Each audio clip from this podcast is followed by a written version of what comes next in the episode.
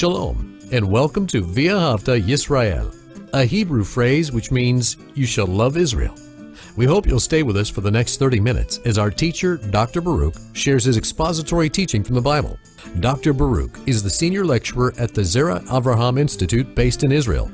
Although all courses are taught in Hebrew at the Institute, Dr. Baruch is pleased to share this weekly address in English. To find out more about our work in Israel, please visit us on the web at loveisrael.org. That's one word, loveisrael.org. Now, here's Baruch with today's lesson. We want to be individuals that have a, a testimony that demonstrates the power of God. And not just the power of God, but the wisdom of God in our life. That we are an instrument that manifests truth in what we say and what we do. And in a very similar way, we see the Apostle Paul that he was instructing, ministering, edifying this young man, Timothy, because Paul knew that God wanted to use him. He knew that God was setting him apart for an, a position, a, a work that would bring about much fruit throughout uh, Asia Minor. And therefore, Paul had discernment, and we should be praying as well for similar discernment. That we would understand what God is up to, and that we would participate obediently with where the Spirit of God is moving and directing. Take out your Bible and look with me to 2 Timothy and chapter 2. 2 Timothy and chapter 2. Paul speaks here in verse 1, writing down this epistle, but in a most personal way to someone that he has great affection for and respect. Even though Paul is much older than him, he understands that Timothy is called by God. He says, Therefore, you, my, my child, strengthen yourselves in the grace in Messiah Yeshua. Now, there's something that, that this first verse teaches us. And it's only when you understand the laws of biblical interpretation are you going to see what God is saying. He's telling us here that, that through grace, not just that we are saved, but also through that same grace that we can be strengthened. The second thing he tells us is the source of this grace is Messiah Yeshua. There is no other place. So, Paul, and notice how he begins. He says, Therefore, you, my child. That is a phrase of endearment. Paul is writing saying to Timothy, Timothy, I love you like you're my own son. And I want to be participating in your growth, in your maturing in the faith, in what God wants to do in your life. And therefore, the first thing he says is strengthen yourself. How? He says, in the grace. And notice, it is the definite article, the grace, meaning we're only talking about the grace of God. And secondly, and we made this point, that grace of God is only found through Messiah. He enabled God's grace to be released in this world. Therefore, verse 2 and what you have heard from me through many witnesses. Now, this tells us something about Paul. Paul doesn't say one thing at one place and something different, something in contrast in, in another location. Paul has consistency in what he speaks, what he shares with individuals. And he's saying here, Timothy, what I'm going to be revealing to you is things that, that many other people have heard me say. They could testify, they could bear witness to this. And not only could they bear witness to the fact that I've said these things before, but also they, and this is probably the main, main message he has in this verse, that they could bear testimony that what I say is true. That these words are indeed going to impact you, enable you to serve God more effectively. And that brings us really to a personal question, and that is this Do I want to serve God more effectively? Too frequently, we're interested in God, and our prayers reveal this that God, that He would do our will, that He would do what we wanted rather than us coming before God submissively, coming before God in a time of prayer, listening to Him, asking Him to guide us, asking Him to direct us and give us His mindset so that we know how to respond. This is what Paul is instructing.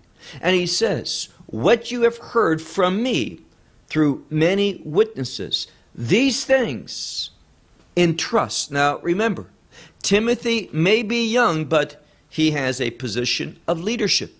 He has at least one, if not a few congregations that, that he is overseeing.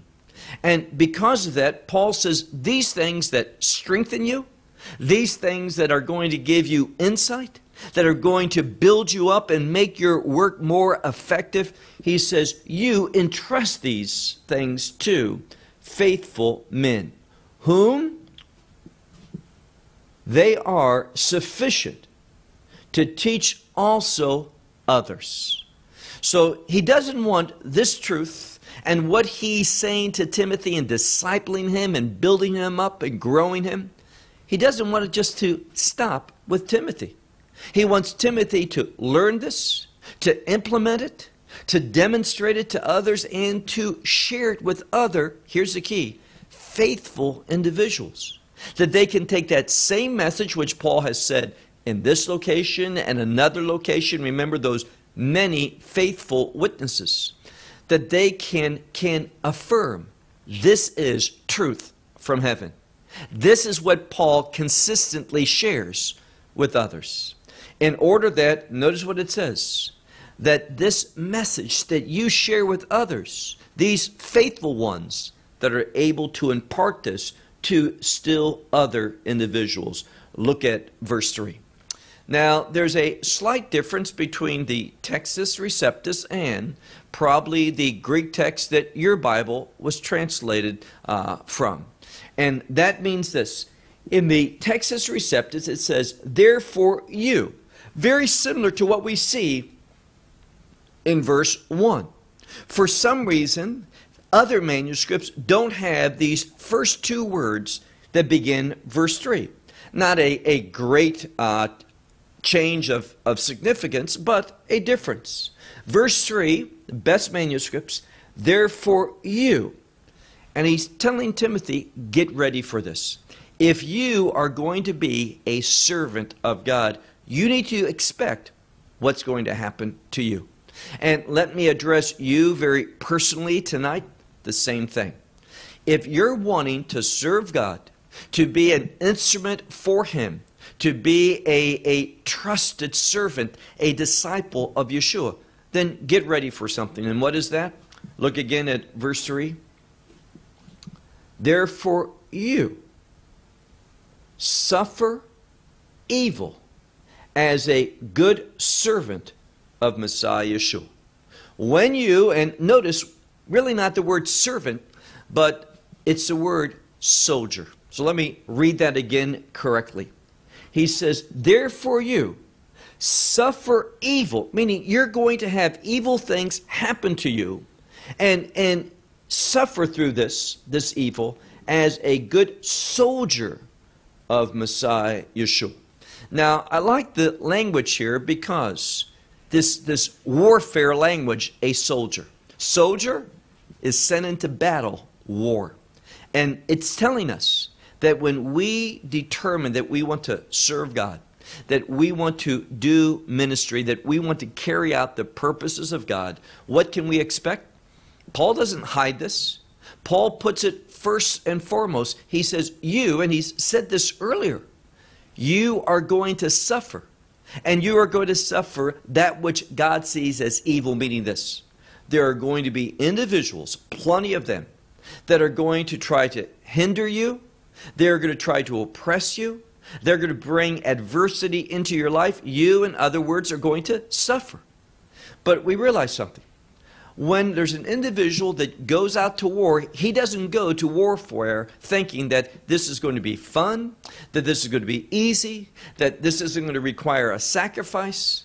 He knows war implies pain and suffering.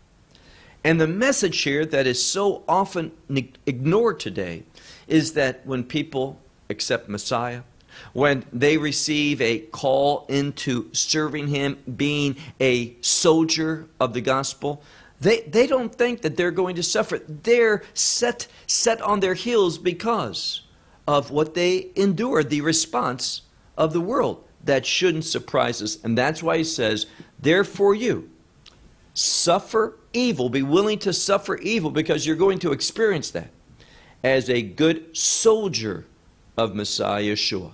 Verse 4. No one being a soldier, and then the next phrase is uh, the word entangles, involves himself. So look again at verse 4. No one being a soldier entangles himself in. Now, many Bibles simply say the things of life, but the things of life, there's a very important word. And it's where we get the English word pragmatic. And what does that mean? Something that's logical, something that is a, a natural derived conclusion. For example, something that's pragmatic. A person went into a restaurant because he was hungry. So we're talking about the natural conclusion, the outcomes that can be expected. And what Paul is saying here is this when you determine to become a soldier of Messiah Yeshua, to enter into that battle, to do the work of God, not only are you going to suffer, but you need to have a different mindset. And what is that? Look carefully, he says. No one being a soldier, entangles, meaning entangles himself with the things of life, the, the normal things of life, the pragmatic things of life. Why not? In order that to the one who has enlisted him, that is, the one that has brought him into this role. And who is that? Well, that is Messiah. He has saved us and He has brought you into service. He has demonstrated that you're called to be a servant by, by bestowing upon you that indwelling Holy Spirit. And through the work of the Holy Spirit, you're going to do ministry. You're going to do the will of God. So he says, you know, someone who uh, has been enlisted as a soldier, He's not going to do the normal, the pragmatic things in, in life. Why not? Because he's committed to the battle. And not only that, he's committed to pleasing that one who has enlisted him, that's called him into service, that's given him that, that role, that assignment. Now, ask yourselves does that describe me? Am I really trying to please the one who saved me, the one who has given me this call in my life, the things that I'm supposed to be doing for kingdom purposes?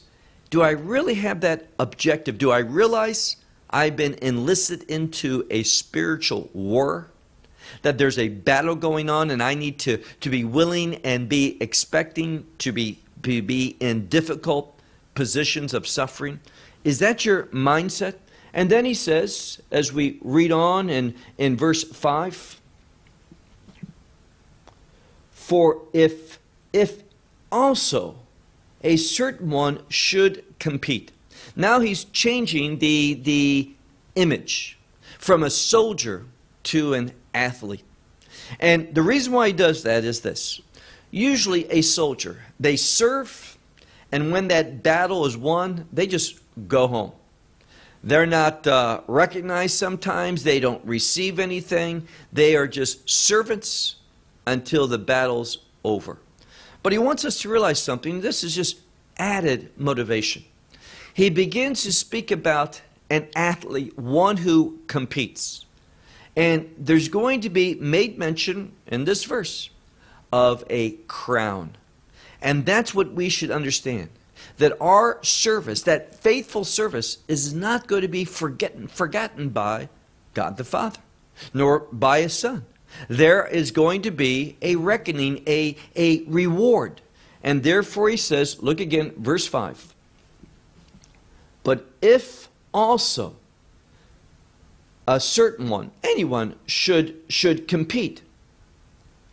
It says, he is not crowned, this one is not crowned unless he should compete lawfully, meaning according to the rules. Now, this is the word where we get the, the concept of law or Torah.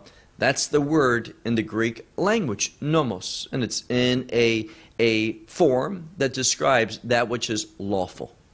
So, what he's saying here is this if you don't compete according to that which is lawful of the law, of God's instructions, the parameters that He sets, the things that He says to do and the things He says not to do. If you don't apply that structure to your life, you're not going to be crowned.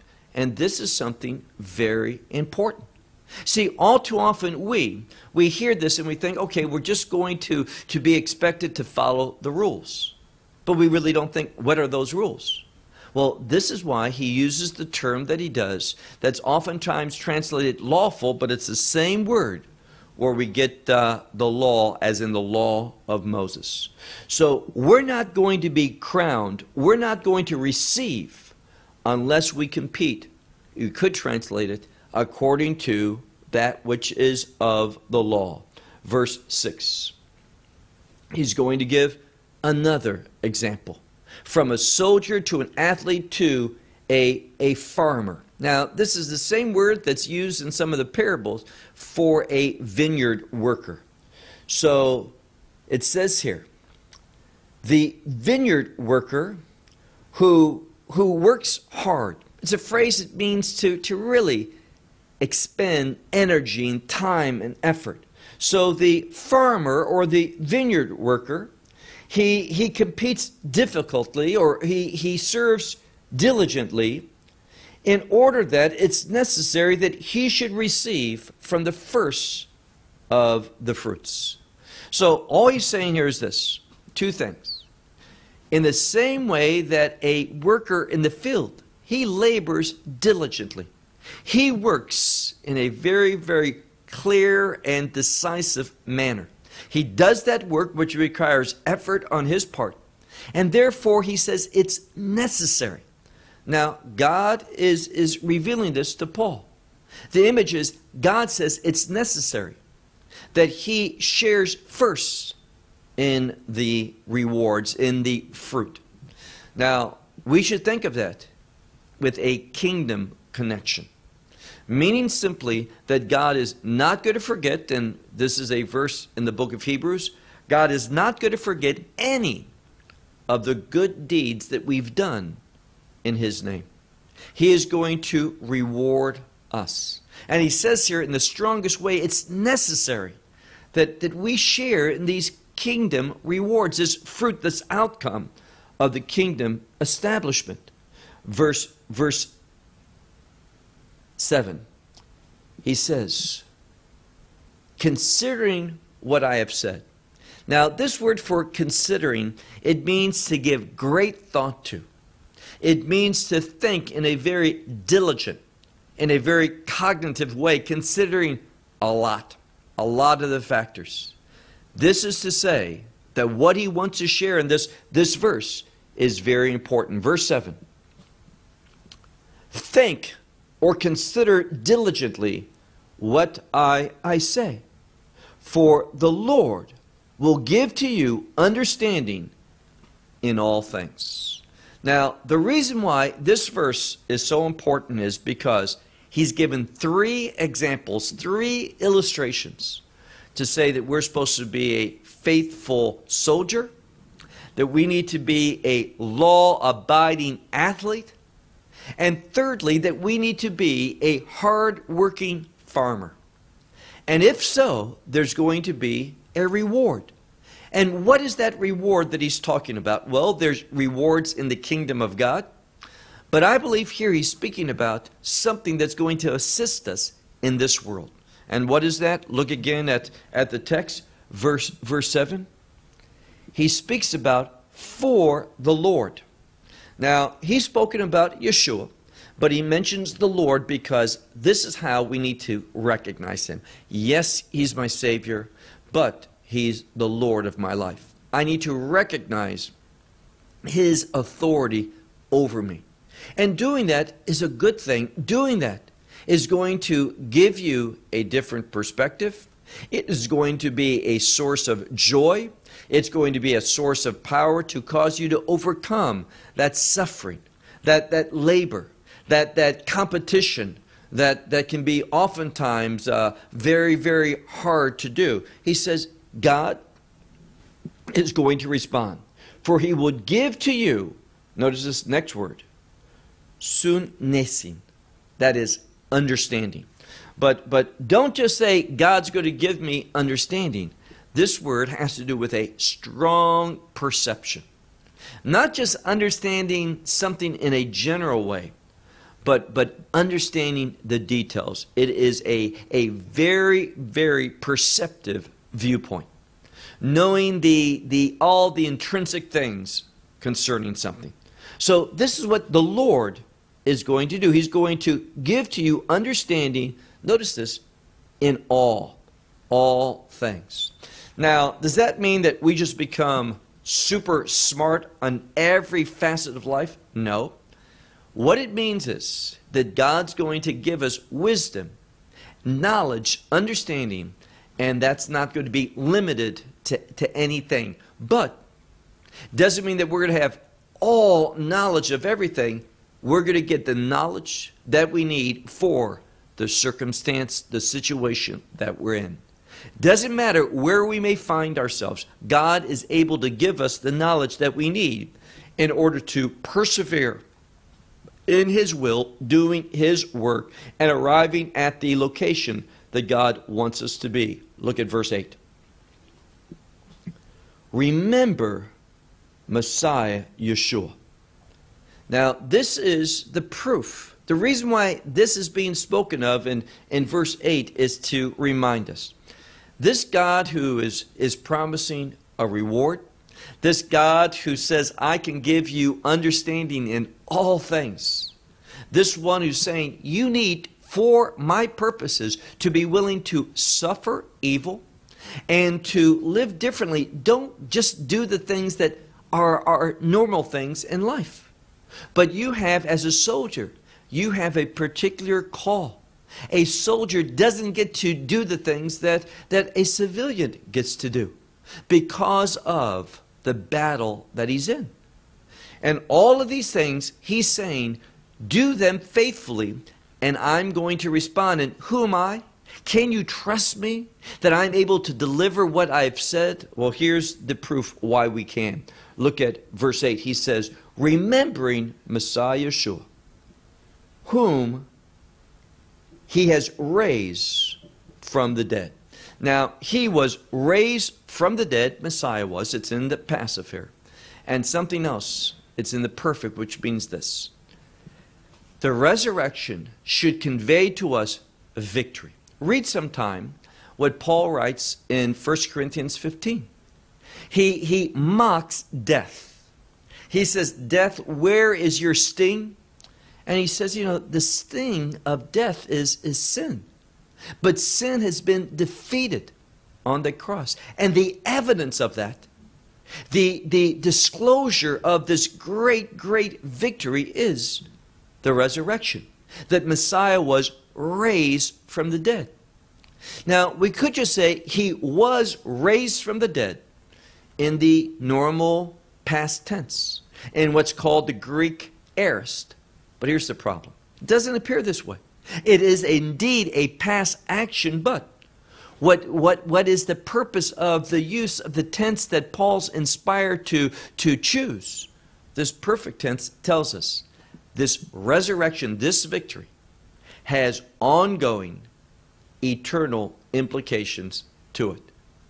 So be assured that this, this great act of raising him from the dead the fact that Messiah was raised from the dead, that resurrection power is still available, and God will use that.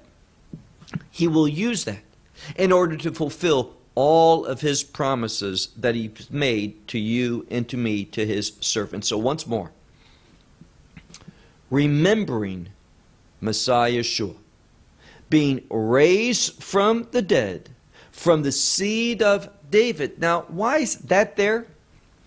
Well, if you would ask a scholar, what is the, the purpose of this statement? I mean, do we need to, to be told that he's from the seed of David? Well, he is. That's a promise. And there's a key that God fulfills promise. Whatever God promises, he's going to fulfill. God doesn't forget them. God doesn't ignore them. God's not casual about his promises, especially covenantal promises. And that's what Messiah is. So, being raised from the dead, from the seed of David, according to, he says, my gospel, meaning that gospel that God Himself, Messiah Himself, in place in Paul's life that shared with Paul personally on that road to Damascus. So he's saying, My gospel is that authentic gospel that I received not from individuals. Now, didn't read it in some, some book that someone wrote, didn't hear it from someone else other than when I was on that road to Damascus, that's where Messiah, he confirmed this gospel, his gospel, which is my gospel.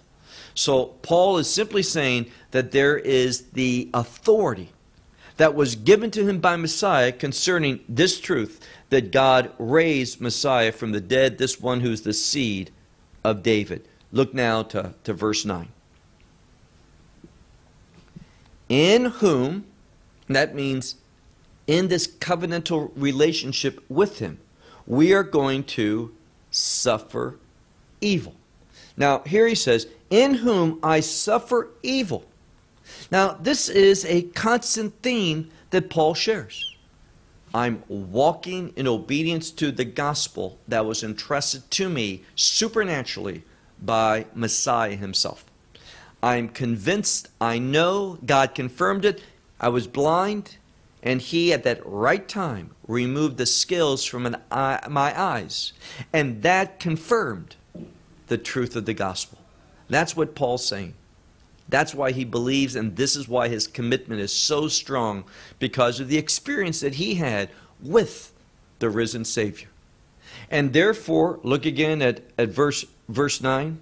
He says, In whom this covenantal relationship with Messiah I suffer evil unto bonds, meaning being in prison, being shackled in prison. Now, not only is he in, here's the mistake that many people make.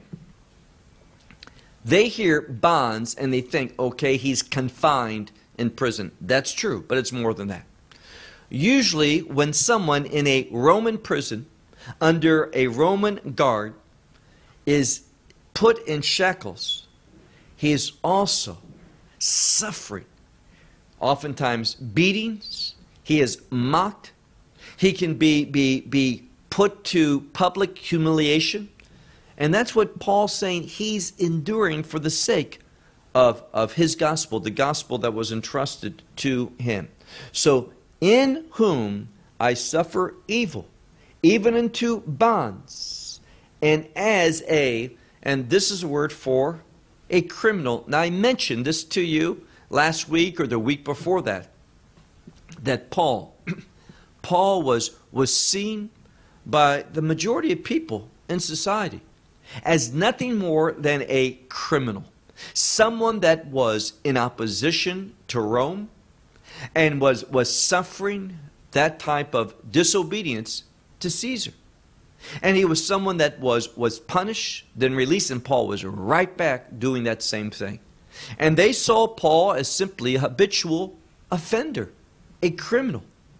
But Paul doesn't care. Why? Well, look at what he says. Verse, verse 9 again. He says, In whom I suffer evil unto bonds as a criminal, but the word of God cannot be bound. It can't be put in prison, meaning this. Paul says, they can do what they want to me. I may suffer, and I will, great pain, evil things being done to me. But, but be assured, all of that is not going to put the Word of God, this revelation of the gospel, the truth concerning Messiah, and the salvation that God sent into this world graciously. He says that truth is not going to be bound. It is not going to be to be shut shut up. It is going to continue. This is what he's promising here. And then he writes, look if you would to verse verse 10.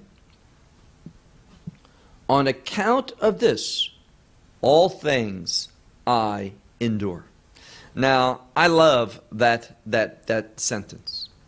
On account of this, all things, without exception, doesn't matter what they are, all things I endure.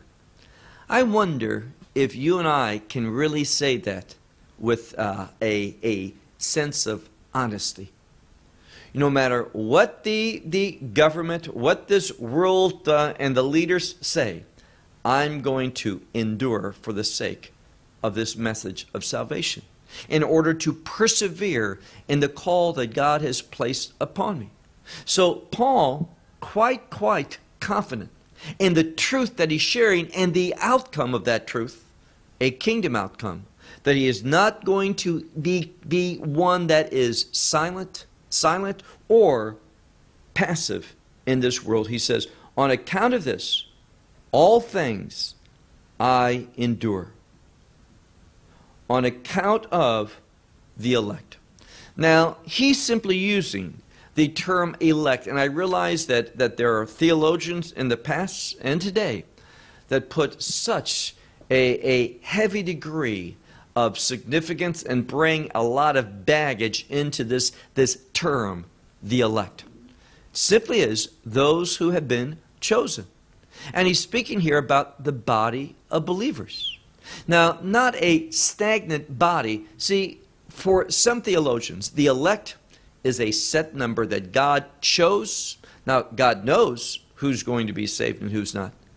And God is foundational in one being saved his message, the Holy Spirit touching someone, but nevertheless, what we see here is there's not some, some number that God has mandated and no more, and that he has mandated who and who will not. Now, there's proof for that. And notice, and let's pay attention to the grammar once more. He says, On account of this, all things I persevere, I endure. For the sake of the elect, in order that all these, it says, should obtain salvation. Now, notice that this should obtain. The reason why I translated this way is because it's in the subjunctive, which is the, the mood of possibility. So he says, and we have another clue, this word hina. Hina is usually translated in order that, but whenever we see that, we should expect the subjunctive mood to follow, as it does here. And the verb that's in the subjunctive is the word for obtaining. So it's should, it's, it's a possibility. There is doubt whether they will or not. So the elect, this is speaking about in a general sense, the body of believers, the congregation of the redeemed. And what Paul is saying here is that, that God, He doesn't want people. You know, God is, is calling the world. And that's why it says, God so loved the world that He gave His only begotten Son. He says in, in 1 John that this, this redemption that's provided is not only for us, the forgiveness of our sins, but for the forgiveness of the sins of the world. So it's been covered. That debt has been paid in a very broad and all inclusive way. But we know something. Not all the people who God says, and this is in no way an attack on the sovereignty of God. God is absolutely sovereign. But that does not mean if God says, I desire that person to be saved, that person can reject. That person, there's no such thing in the Bible as what some call irresistible grace. That is simply a, a, a matter that's made up in people's mind. He says here, in order that those should obtain salvation. Now, what's uncertain is are these individuals that God does not want to be lost, are they going to obtain salvation? Then he tells us that this salvation is only found in one place in Messiah Yeshua. And if you find this salvation by God's grace, it's going to be accompanied with eternal glory. So, salvation, it comes to you the moment that you are saved. You can be assured that you are going to experience, and where are you going to experience this? In the kingdom of God. You are going to experience eternal glory. That cannot be changed, that cannot be done away with. Salvation, obtaining salvation, you also obtain the experience of being with God in eternal glory. Now, just think that that that demands that we pause for a moment. Just think. If I am a believer, I am going to one day begin to experience in the kingdom of God eternal glory. What a wonderful promise. Do not ignore that call, what God is offering. Look now to verse, verse 11. He says, The faithful word. Now, some Bibles might put in, This is a faithful word, but it simply says, The faithful word. For if we have died with, and the implication is with Messiah, also we shall live with, meaning with him. Now, sometimes this word if, there's nothing uncertain for the believer. It's put in the term if whether you have received the gospel or not. Someone may be reading that who has not. Someone may be listening tonight that has not made a decision yet for the gospel. But when you do, this is a reality. It's a faithful saying where he says, For if we have died with Messiah, also we shall live.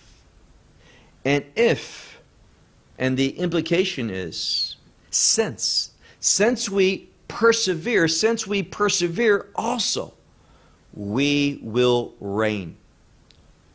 And if we should deny, meaning deny him, and this is a term of rejection, that one, that's what it literally says, that one will deny us. So if the gospel is offered and you have denied him, he will deny you. Just a spiritual law. But keep reading. We see another important truth. Verse verse 13, our last verse. He says here, if we are are faithless, if we don't walk faithfully. Now, here's what he's saying. It's very important that you hear the connection between the previous verse, verse 12, and the one we're concluding with, verse 13. If we should deny him, he will deny us. But if it's just an issue that, that we have been faithless, meaning this, if we at some time in our life aren't acting in obedience, do not distra- to, to display faith, that doesn't mean all that's going to be lost. Why? Notice what he says. If we are faithless, that one, that same term, that one remains faithful.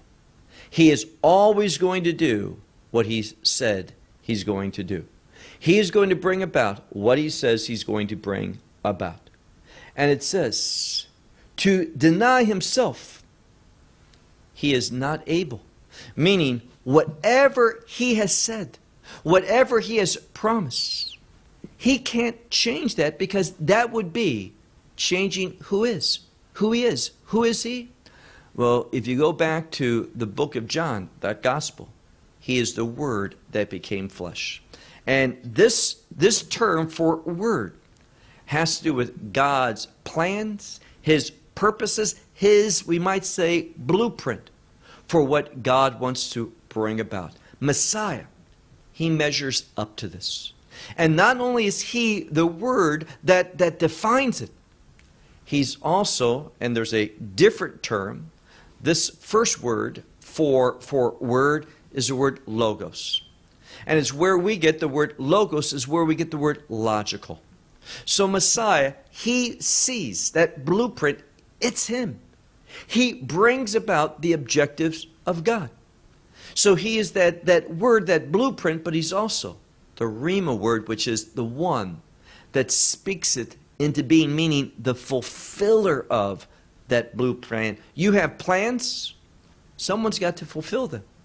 So Messiah is in perfect accordance with the plan of God, that blueprint that God says, This is my will. But Messiah also is not only in accordance with that, he is going to be the one that speaks it, meaning brings it into reality. He cannot do anything but that.